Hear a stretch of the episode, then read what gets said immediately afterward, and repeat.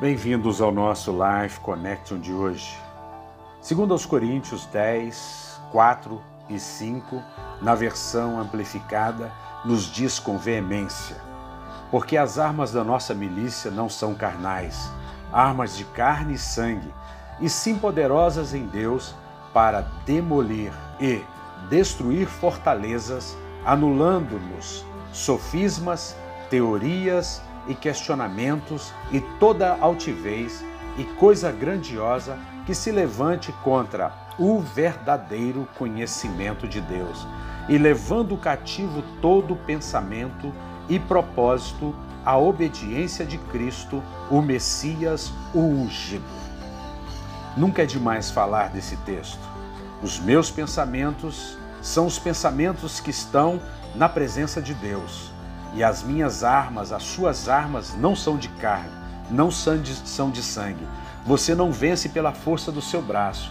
Você não reina em vida pela força do seu braço, pela sua habilidade, pela sua capacidade, pela sua eloquência, por falar bem, por ser uma pessoa que aparentemente sabe se portar.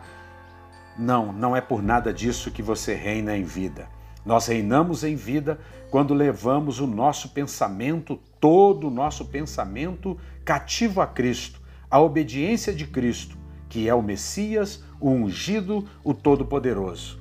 Isaías 55, 8 nos diz: Porque os meus pensamentos não são os vossos pensamentos, nem os vossos caminhos os meus caminhos. Os caminhos de Deus são mais elevados que os nossos caminhos.